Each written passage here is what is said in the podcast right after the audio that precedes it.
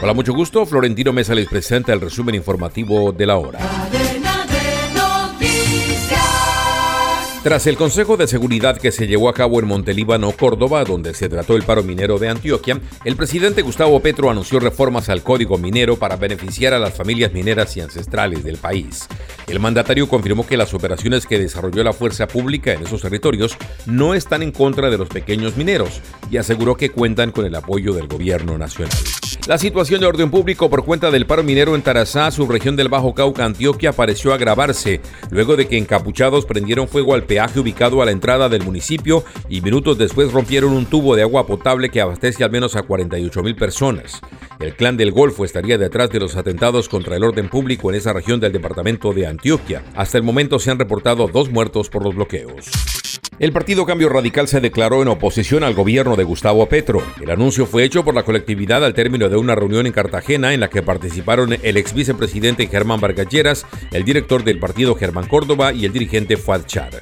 Sin embargo, la minucia legal dentro del estatuto de la oposición solo podrá comenzar a ejecutarse hasta la próxima legislatura, pues el pasado 6 de septiembre ese grupo se había declarado como independiente.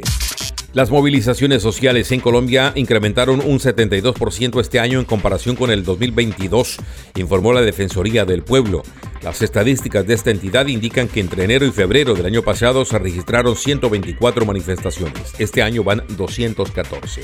Carlos Camargo Asís, el defensor del pueblo, señaló que la conflictividad social ha venido creciendo en las últimas semanas en diferentes regiones de Colombia. Un niño de tan solo 11 años resultó muerto y otras 2 menores de edad, una de 13 y otra de 15, reciben atención médica con pronóstico reservado tras una explosión registrada en una vivienda de Bucaramanga. El comandante de la Policía Metropolitana de esa ciudad, general José James Roa, descartó que la detonación fuese causada por una granada o algún tipo de explosivo y señaló que al parecer se habría generado por la fuga de gas de un cilindro usado para cocinar.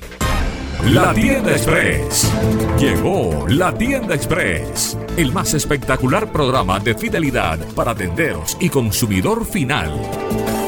La Tienda Express, módulo de mercadeo y radio promocional que se comunica con los tenderos a través de la radio. La Tienda Express. Mayores informes en el 315-545-3545. La Tienda Express. En los deportes, Envigado le propinó otro mazazo al Junior al derrotarlo 2-1, con lo que el equipo de Barranquilla cayó al último puesto de la Liga Colombiana liderada por Águilas Doradas con 15 puntos en el torneo disputado por 20 equipos.